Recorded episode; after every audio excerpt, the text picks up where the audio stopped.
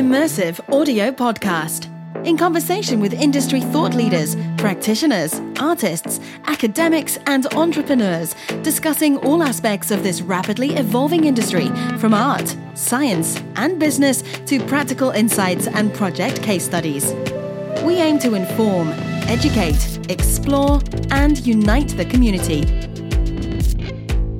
Welcome to the Immersive Audio Podcast, brought to you by 1618 Digital. Today, host Oliver Kadel is joined via Skype by Will Bakkanen. Will has experience in producing for both video and audio, having started recording his own music in his personal life and progressing to become a music and music video producer full time. Now, he's a director of RPP TV, a production company specializing in developing production tools for the creative industries whilst working alongside academics and researchers. Today, Oliver and Will discuss immersive audio for music, film, and gaming, the ASSIGN project, and procedural audio.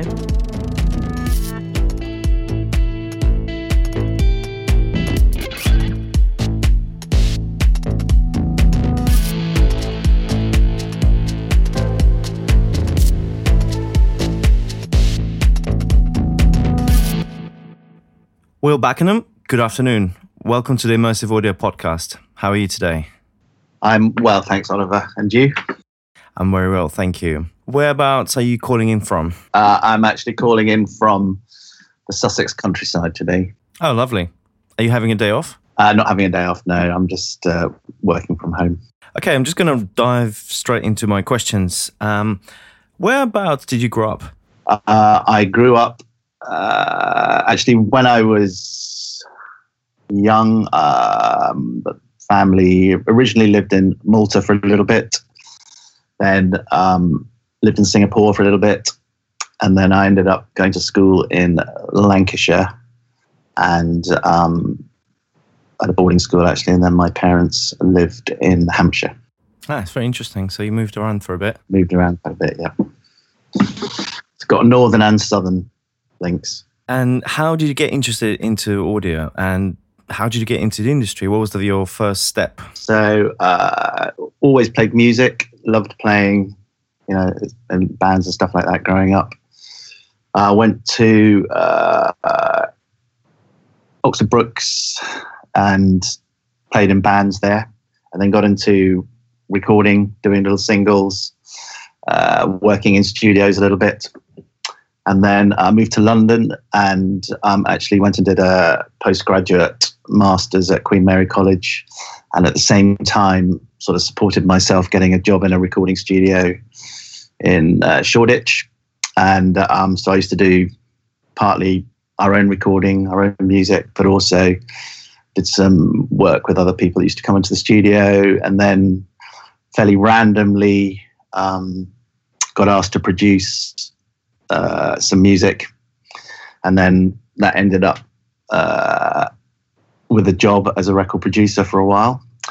And uh, then we used to do our own little films with our own music, and some people saw that, and then so people started asking us to do pop videos. So we used to do pop videos as well. So sort of it was a bit of a unexpected journey, I suppose, into audio becoming my work and entering the industry. Uh, that's very interesting. Um, I wonder if you were into playing video games when you were younger. I'm just wondering what is the how did connection between being involved with music industry and video production and then gaming came about? So I'm not really that into gaming, to be honest. Um, so more into audio and film production, really. Um, so I think looking at, uh, I suppose, the immersive side, I think that comes about more because it becomes an emerging area of interest rather than something specifically that um, I, you know, uh, I'm into uh, consuming. If that makes sense, whether it's games or virtual reality and things like that.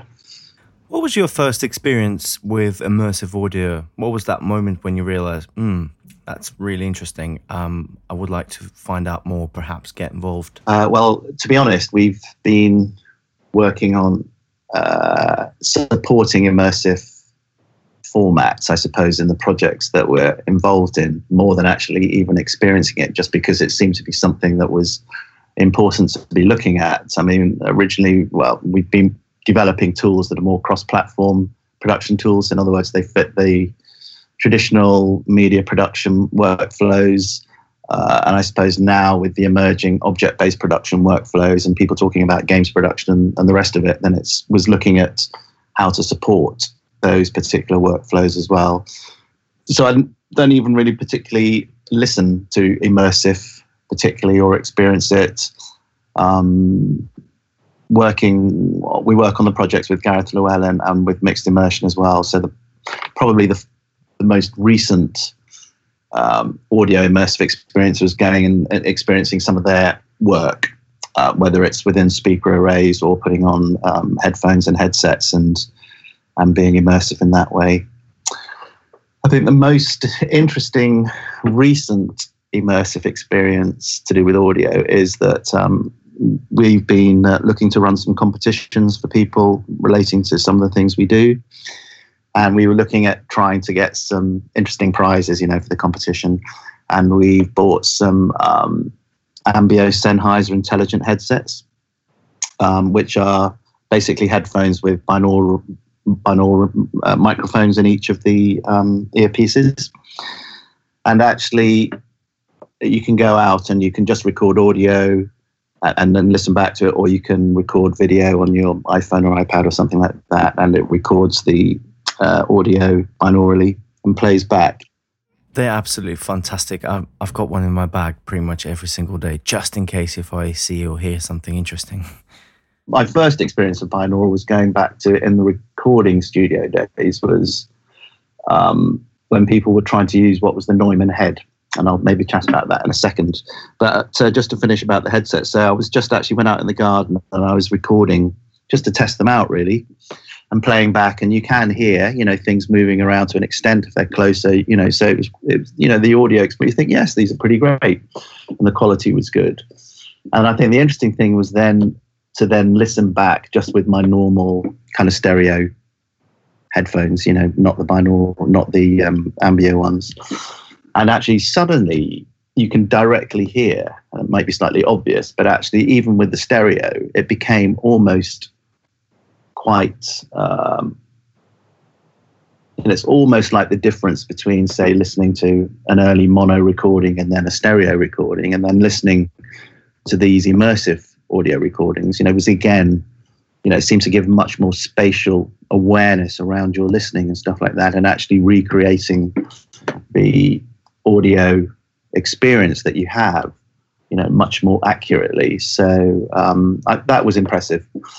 Um, and actually, getting back to the Neumann Head many years ago, and working in a in a studio down in Sussex, there was a, a band had been recording an album with another engineer uh, and the the person working on it, the producer engineer, was saying, you know, we've been doing all these binaural recordings, you know, that they're putting on the record. Come and listen to this. And I put the headphones on and I was listening.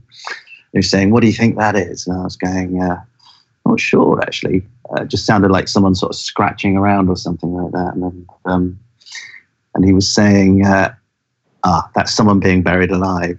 And um, so I think it was very difficult in those days to really get an appreciation of what it is, and possibly today as well. It's quite difficult to get that kind of um, audio context, you know, for those specific types of events. But definitely, and, and I think compared to the Neumann head, just even with these um, Sennheiser Ambeo headsets, the recording or the capturing of the environment seems much more accurate now and much more as if you're listening back, you know, to, to, to you know, in the real world. So I think things have come on a long way. Uh, but I suspect if somebody, you know, if you went out and dug a hole and buried someone with your Ambeo head, you know, Sennheiser Ambeo headset on, and then played it back and said, "Somebody, what's that?" I suspect the answer that they would give is probably similar to the one many years ago, the Neumann head. are you digging? Your, are you planting your vegetables or something? it's definitely a very creative use of technology. Very interesting. I would like to move on to some of the questions about the projects that you guys been involved with because they're quite interesting. Uh, but before that, perhaps could you tell our audience just a few words about your company and what you guys do? So, um, RPP TV, uh, we've been developing simple to use cloud media production tools for some years, and um, recently we've been focusing on audio because uh, in our you know our back we, we realized that actually audio was the un, you know was the really forgotten and difficult area for trying to um, uh, you know in, in, in media production tools so we've been now trying to develop audio tools that sort of support the cloud production processes as well and then working with experts in academia to try to get the highest level of latest research quality and things like that to be able to give the best chance of producing you know tools and products that um, are groundbreaking. What uh, provoked that uh, transition from your, I suppose, traditional way of working or, or something you've been doing for years, and move to uh, providing or developing product and solution in within the audio industry? I think the first thing was we were uh, developing some very simple and easy to use um, you know editing systems really so that anybody can very quickly put together like an ad or something like that from their desk wherever they are and trying to do things through a browser and um, audio is always a major issue you know it is actually more complex than video in many ways because you know video you tend to have a single timeline in essence you know where you, you you're cutting away from one visual piece to another piece or to a picture or something like that but with audio it's a far more complex environment where you've got multi tracks. You can have a voice, you can have sound effects, you can have music, and all these things. And actually, the complexity in trying to uh, arrange and balance all of those things, especially in very simple to use technologies, is a, is a, is a, a great challenge. And that's the challenge that we then have tried to address to be able to support some of the other products that we that we were doing. But actually, it's kind of taken over a little bit now, so we've become much more focused on the audio. Um, and as you're probably aware, um, you know, vision technologies and things like that tend to get um, much faster acceleration and development rather than the audio side. Uh, and actually, interestingly enough, with, you know, with your experience, you probably appreciate it. Is that you know, for us in real life, you know, actually, we live in obviously we are in an immersive world in, in our everyday lives, and you know, our vision is fundamentally sort of 180, isn't it? You know, and our audio is fundamentally 360. So in many ways, audio is the truly 360 immersive sense that we have. Um, so yeah, it's it's I think somewhat lagging, but actually probably in some ways more important than the visuals. Let's move on and talk about some of the interesting projects you've been involved with. Um, and first one is ASSIGN, which stands for Autonomous Systems for Sound Integration and Generation. Um, that's a mouthful. Um, very interesting concept. Um, could you give us an overview of the ASSIGN project and what previous findings led to this line of work in general? Yeah, so this came about. So we got some innovation funding from Innovate UK to do a feasibility study in being able to start to create synthesis procedural audio real time models. Um, we worked with Queen Mary University uh, in that project, and that was quite a successful outcome to that, proving that we could, you know, we could um, go through that process. We then um, started to work uh, on another R&D project. It was to take that work forward to do R&D development to create a prototype. Um, and uh, that's been relatively successful as well, so that's good. But then the key uh, issue that we then wanted to address was how can you connect uh, these real-time synthesis procedural models um, into the media itself. So, in other words, to um, be able to uh, access or create data from the media or from the storyboards and things like that, which can then be used to directly generate the sounds that are going to be used within the media production. So, in a way, it was parallel, paralleling sort of visual effects and computer games where you know you get rendering is driven by high level information Um, so if a man drops a glass, you see it falling. So uh, uh, where the animation is a profit, property of the object, and we're trying to look at where sound effects could follow the same basic paradigm, really. So almost like trying to look at generating a Pixar for audio or something like that. How far have you managed to get with developing this solution, and uh, what what is the roadmap for the coming years? Are, are you planning to release like um, a game engine plugin that you you know uh, game developers can use or sound designers for games can use? Yep. So we've um, got some products coming out of these uh, projects um, later on this year. The projects are coming to an end. Uh, we've got we're commercializing some outputs. There's probably going to be two main um, things coming out this year. The first one is uh, a procedurally a procedurally synthesized real time audio sound effects library where people can go and um, use parameters to um, tailor and create sounds that they wish. Um, and that's the joint venture that we're doing um, with Queen Mary University, uh, which is going to be called FXive, and that's due for release in the next couple of months. Uh, and then also, uh, we've been working on a first. Uh, apologies for the beat. Uh, we've been on a first um, autonomous system.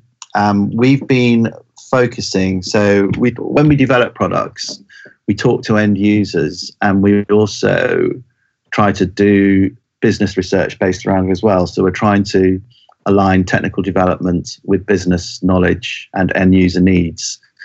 We uh, follow uh, a human centered um, design uh, process as much as possible so that we are trying to solve issues and issues and needs that um, end users have. So, especially when one is beginning to talk about immersive audio productions, some of the uh, most time consuming aspects are things like footsteps replacement uh, and Atmos replacements and things like that. And being able to quite do it quickly and easily because there's a lot of um, and tracking of people and things like that. So there's quite a lot of um, you know time consuming complex layback of sounds. And especially if you're trying to do things like footsteps and 360 you know it can become you know when we talk to people like mixed immersion they're saying you know it is very very time consuming and not the sort of thing that people really want to do. So we have been working initially on a first uh, step product which is to actually start by trying to do it's more based i suppose in the traditional um, filming on set and things like that but it does relate to some of the new object workflows that are coming out is we're looking at being able to take any audio tracks that have been recorded on set and actually do some machine learning uh, acoustic analysis so that we can pick out where footsteps uh, occur um, and if there's multiple microphone arrays, can pick out other information like the spatial, uh, spatial, spatialization of where the things are happening.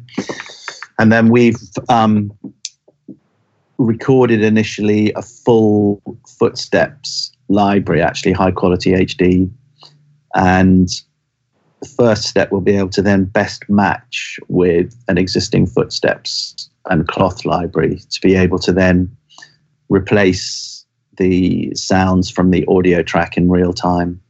And actually, we were working with um, some people up in uh, in Manchester um, at Salford on that work as well, bringing in some uh, research excellence on that.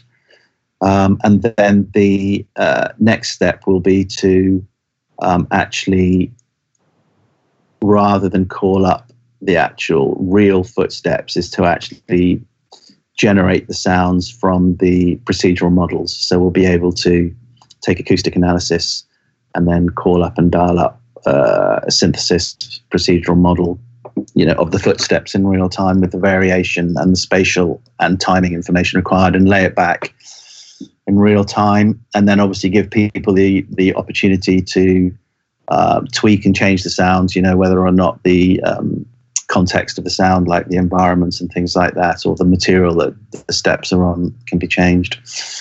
The second um, thing we've been looking at is generating um, Atmos uh, with neural networks. Um, and I think that's probably due to come online later this year, probably towards the end of the year or early next year. And also, we've been working on um, taking any sound, object sound, you know, like whether it's a, um, you know, someone putting, placing something on a, a table or a, or a, or a, a, a car engine or something like that, and looking at taking any sound and replacing it or, or, creating a sound model from it, which then people can use, you know, in their workstations and stuff like that with real-time parameter control. Um, and then the FXive sound effects synthesis real-time library as well, which is due to come out in about two months' time with Queen Mary University too. So we're entering a time of um, product launches, really.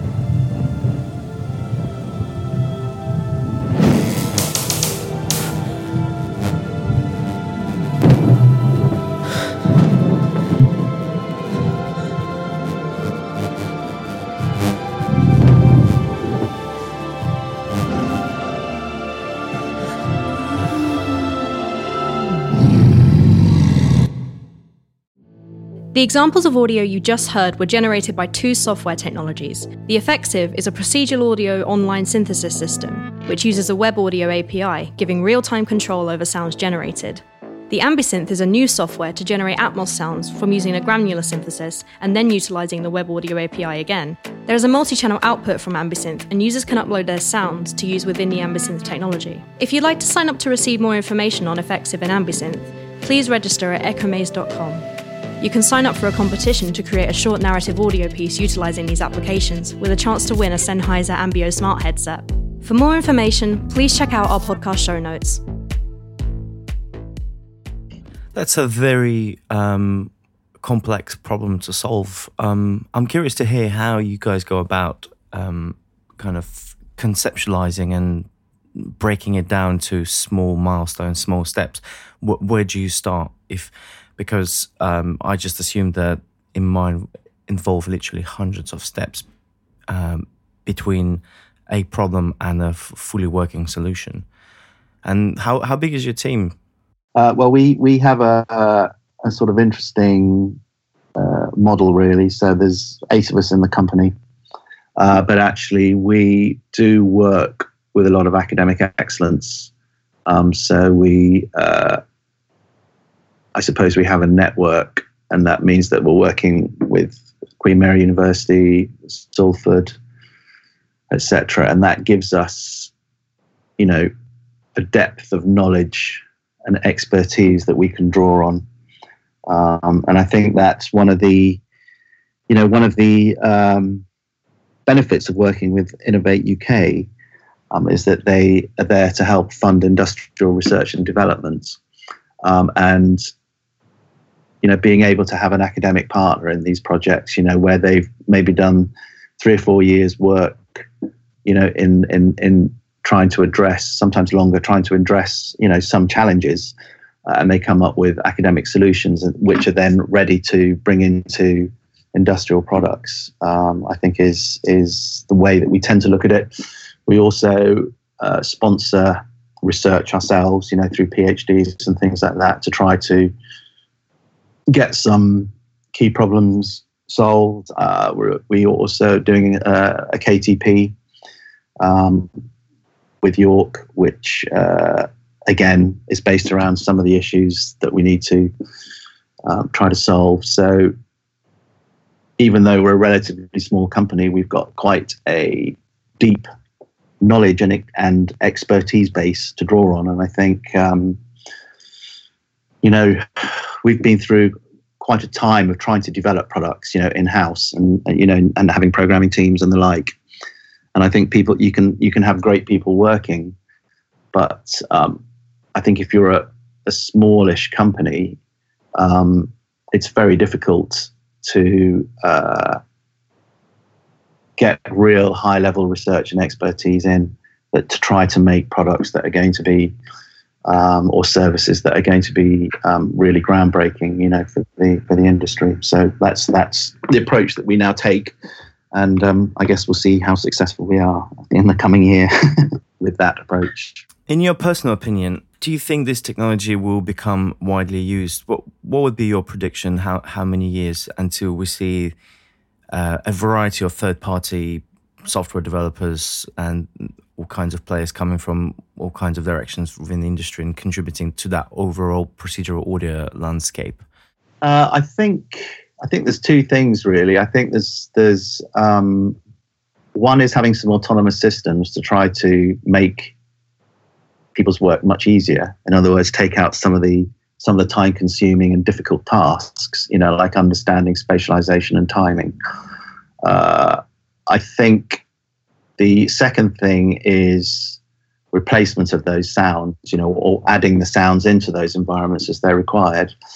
And I think with the procedural audio, the tipping point uh, is really the convincingness of the sounds. I think. I think there's no doubt, especially when you begin to talk about immersive and games and the like, that that's where having some kind of real time interaction, you know, in the actual experience is where procedural audio really makes a difference, doesn't it? You know, I think if it's linear fixed media, you know, if you have a sound effect, it comes and it goes, and there's no interaction. But I think if increasingly, and obviously games is is, fairly established, but you know, um, but increasingly, you know, the idea that actually if you're engaged in these more immersive types of experience is that actually as you move in in those environments, that um, you know the sound wants to move with you, really, doesn't it? You know, so that therefore actually the experience is richer and more realistic.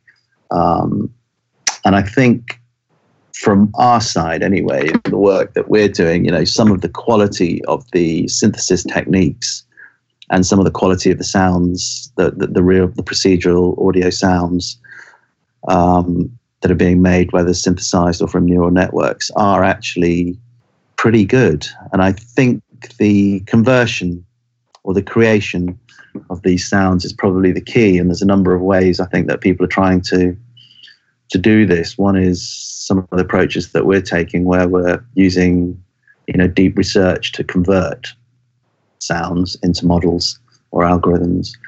And I think the other approach, which uh, with Queen Mary, you know, there's been PhDs working there that have informed the FXive sound effects um, site, you know, they've been doing uh, sort of physics modeling, really. So, in other words, if you're thinking of sword motions or people, you know, anything where people are actually, uh, you know, lightsabers, swords, golf clubs, or anything like that, which has got swinging or motion through the air involved, um, it's then, you know, somebody looking at the physics and actually then saying, okay, I'm actually going to build the physical equations, you know, from the physics of the motion and the sound, etc., etc., etc., to be able to then have a mathematical model of what you have that's moving, um, and then actually be able to change the parameters of it quite easily, like speed of motion, length, size, etc., etc., etc.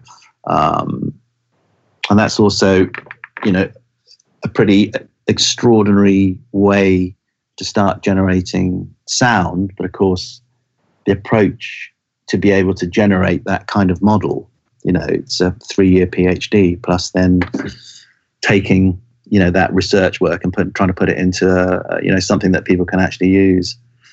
So I think there's a lot of time and effort and complexity involved, but you know, from our experience in going and now actually hearing and working with people these and, and bringing these types of sounds through is that there's no doubt that they're getting closer and closer and closer. And we work with sound editors in film and TV, and um, you know, increasingly they're being more and more convinced and saying, "Yep, actually, this is a great sound." I mean, obviously there are synthesis type sounds, you know, like sirens and telephones, which you know are much easier to do.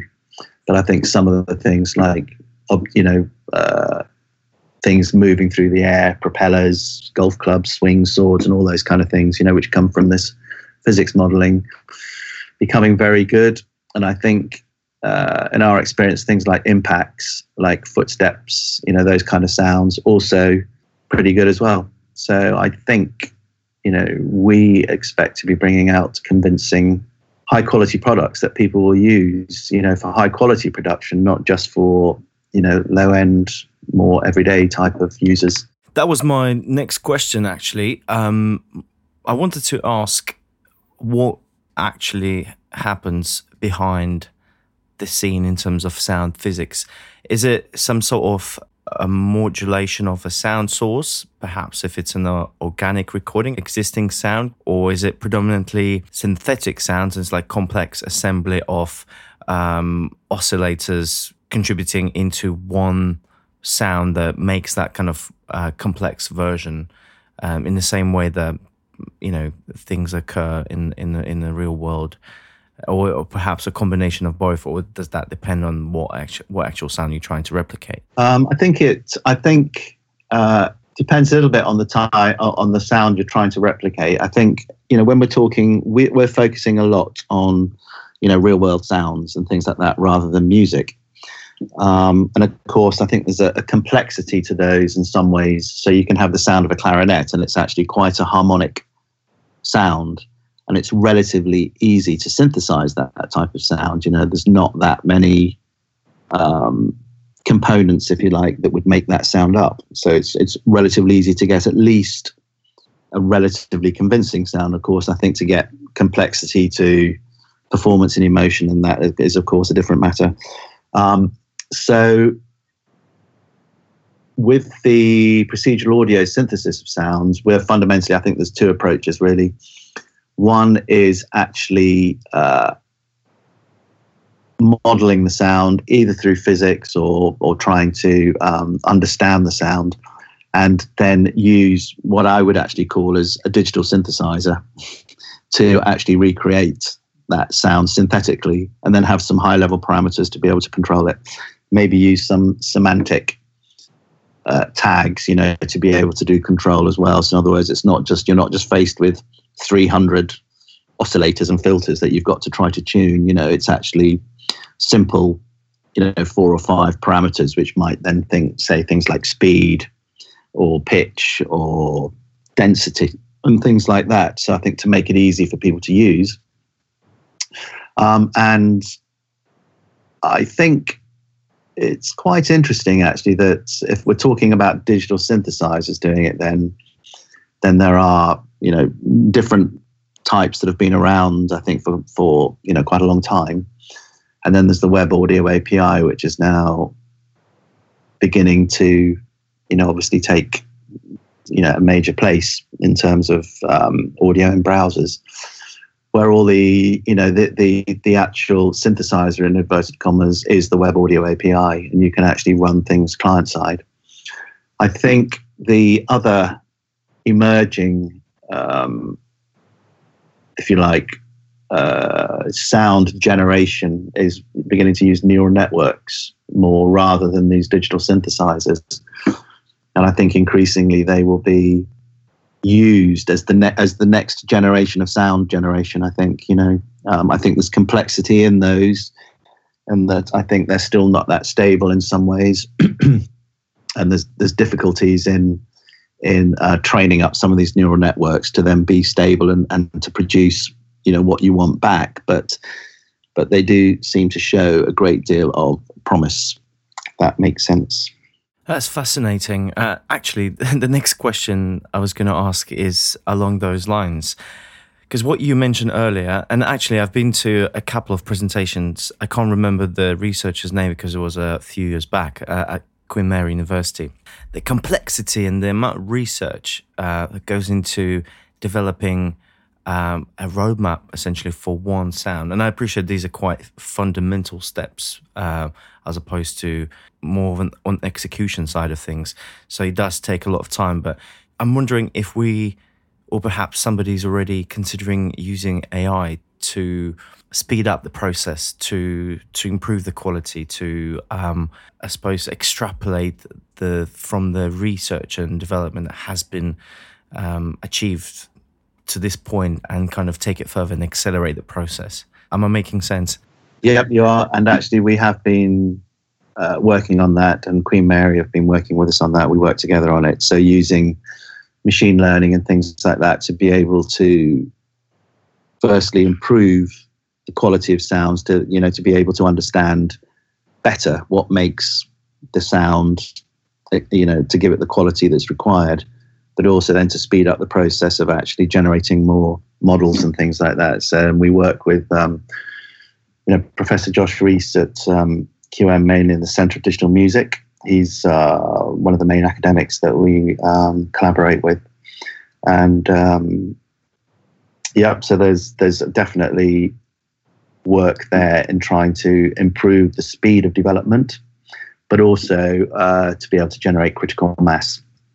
Because obviously, critical mass at some point becomes, um, you know, becomes important.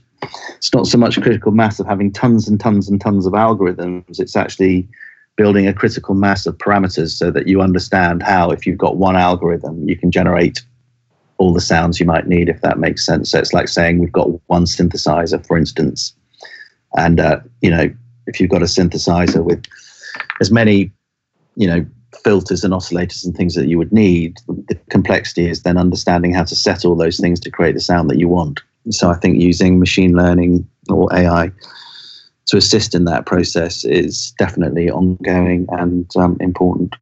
For our audience who would like to learn more about procedural audio and your company, where would be the next opportunity to come and say hello and perhaps see some of your products um, in action, even if it's just at prototype stage at the moment? Yep. So um, we've got uh, a stand at the International Business Show in Liverpool on June the 27th, which is the Creative Industries Day. So we'll be there showing what we're doing. Um, We've also been uh, playing around with a, a, robot actually, and we'll be bringing a robot along for a bit of fun just to assist us on the day. Um, and then uh, we have been invited to present at IBC at the IBC conference in September in Amsterdam, and also we've been offered uh, some space in the Future Zone at IBC, so we'll be showing what we're doing there. We are about to do some dissemination through AMPS, um, which is the Association of Motion Picture Sound. And we'll be doing some presentations, I think, at De Lane Lea Sound. And we're going to start running some simple little competitions where people can use um, some of the sound effects and things like that to create some soundscapes. And we'll be offering, you know, little prizes like these um, intelligent Ambeo Sennheiser headsets for the best use of procedural audio and things like that. So over the next that's over the next three or four months we'll be doing those three things. How can content developers, um, sound designers, and anything in between can get their hands on um, your product and perhaps try to beta test it or see how it works? Is it available or is it going to become available at some point soon? Yes. So the FXive procedural audio site that we are doing as a joint venture with Queen Mary um, is soon to be ready for people to use. And um, the URL for that is FXive, which is fxive.com. Um, and I think, I think we will be announcing it. I think through a competition. So perhaps we can um, talk to you about that near the time, probably in the next four to six weeks or something like that. I think when it comes to the autonomous footsteps replacement we're doing, we're looking at a release probably in September. Um, and so perhaps uh, we've obviously got our website, which is rpptv.com, where people can go and see updates. People can um, get in touch with us through that.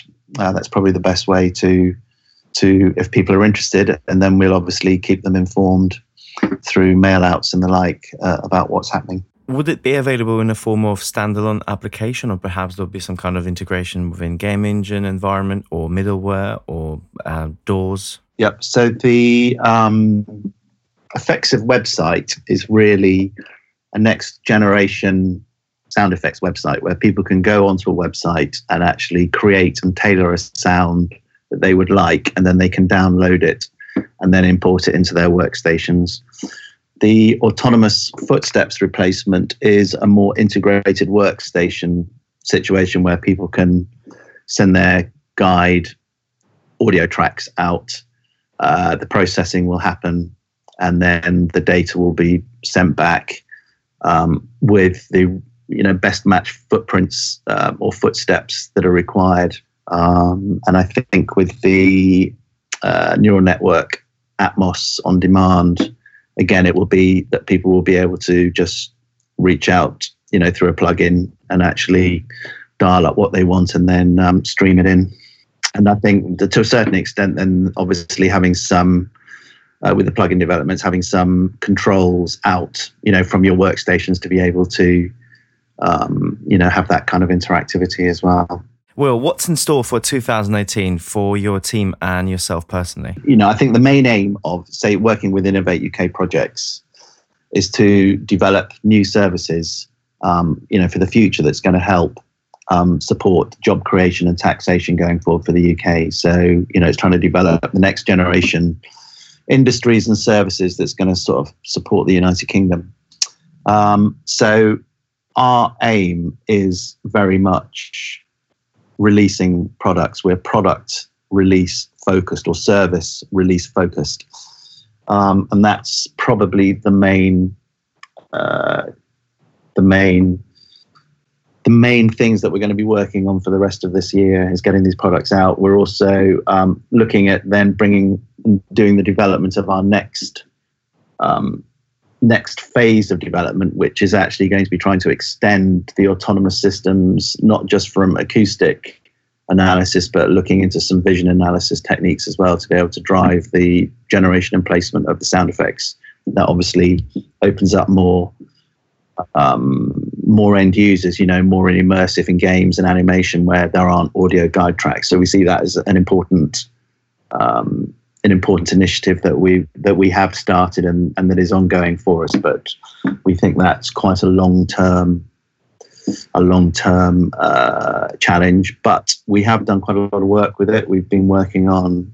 Uh, we did a project actually, which was an Innovate UK, another Innovate UK project, which was based around um, media and um, an aging community. So we were developing uh, easy to use tools that people could create media for consumption in a in a in a, a community channel. You know, a, a, which was aimed more of at a uh, um, you know an aging population, so it would be tailored to them. And we needed to develop some uh, added value services. So we started to look at um, scene and object recognition and people recognition and things like that. So there's a way of actually seeing if people are have fallen over or etc. All those kind of things, you know, the environments that they're in and, and who's coming and going.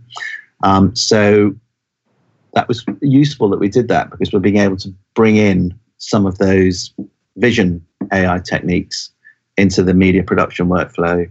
It is actually a complex arena because if you start to look at trying to say replace footsteps um, based just on vision gait analysis, for instance. And, and as you know, as a, a, sound editor, quite often you, you only see the upper torso and things like that. Um, but, you know, so we're working on those kind of challenges. And again, working with experts in biometrics and things like that to be able to assist in, in supporting those challenges, as well as looking at, you know, vision scene recognition to be able to um, understand the best generation of Atmos, you know, from neural networks and things like that. So in terms of of of product release and uh, innovation research. Those are the sort of areas that we're looking at. Other than that, try and um, you know enjoy what we do. You know, it's actually um, you know even from a business perspective as well as a uh, as well as a um, development of, of services or products. You know, we are it, it's a creative industry, and you know we we try to be you know it's good to be creative. Fundraising comes into it as well, of course, and those types of things and activities, and so that's what we're we're also currently engaged in looking at. Um, you know, different fund fundraising activities to be able to accelerate what we're doing as well.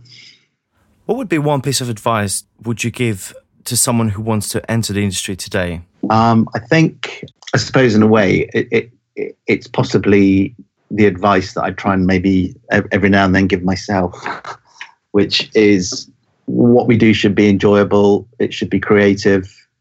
Um, it's easy to get, you know, to get caught up in in um, what appears to be too much work, you know, sort of pressure, if you like, or something like that. But I think it's important to see the creative industry. It is actually a great industry, whether it's from music to film or whatever, which is in some ways um, a great place for for perhaps people who who have um, a different, less conformist, if you like, um, approach to life. You know, it's a great it's a great industry for people to go and make their mark, uh, enjoy being creative. Um, it's you know the people who work in the industry. I think are many like-minded people. You know, it's very very friendly. It's it's a great industry to go into. I think the difficulty obviously comes making money, I suppose, and the fact that you know there's so many people who are you know small companies, self-employed, doing you know work and trying to make a name for yourself. So I think that is where some of the challenges lie, and uh, you know whether one tries to go and find experts, you know, to work alongside, you know, to you know creatively and uh, probably um, you know from a business focus as well, you know, so that you can actually really learn from the best. Um, and I think that would then set you up in good stead, you know, for the future. I think that's fantastic piece of advice. Thank you. Thank you. well, it's been absolutely fascinating talking to you some of the stuff you've been talking about, you guys doing, is absolutely mind blowing, in my opinion. And I definitely would like to talk to you again in, in about nine or 12 months' time and see where you are and learn more. We'll see what we've actually got out, and then hopefully you'll be using it.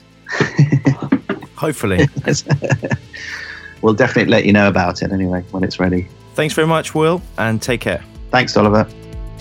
You've been listening to the Immersive Audio Podcast, hosted by Oliver Kadel with guest Will Backenham. This episode was produced by Abigail Bircham, Gillian Duffy, Oliver Kadel, and Giacomo Corpino, and included music by Nobs Bergamo. If you enjoyed listening, please go to Apple Podcasts and rate, review, and subscribe. Visit 1618digital.com to access the show notes, other episodes, and any bonus content. Follow us at 1618digital on Twitter and Instagram, and you can now access all of our episodes from Stitcher. Thanks for listening.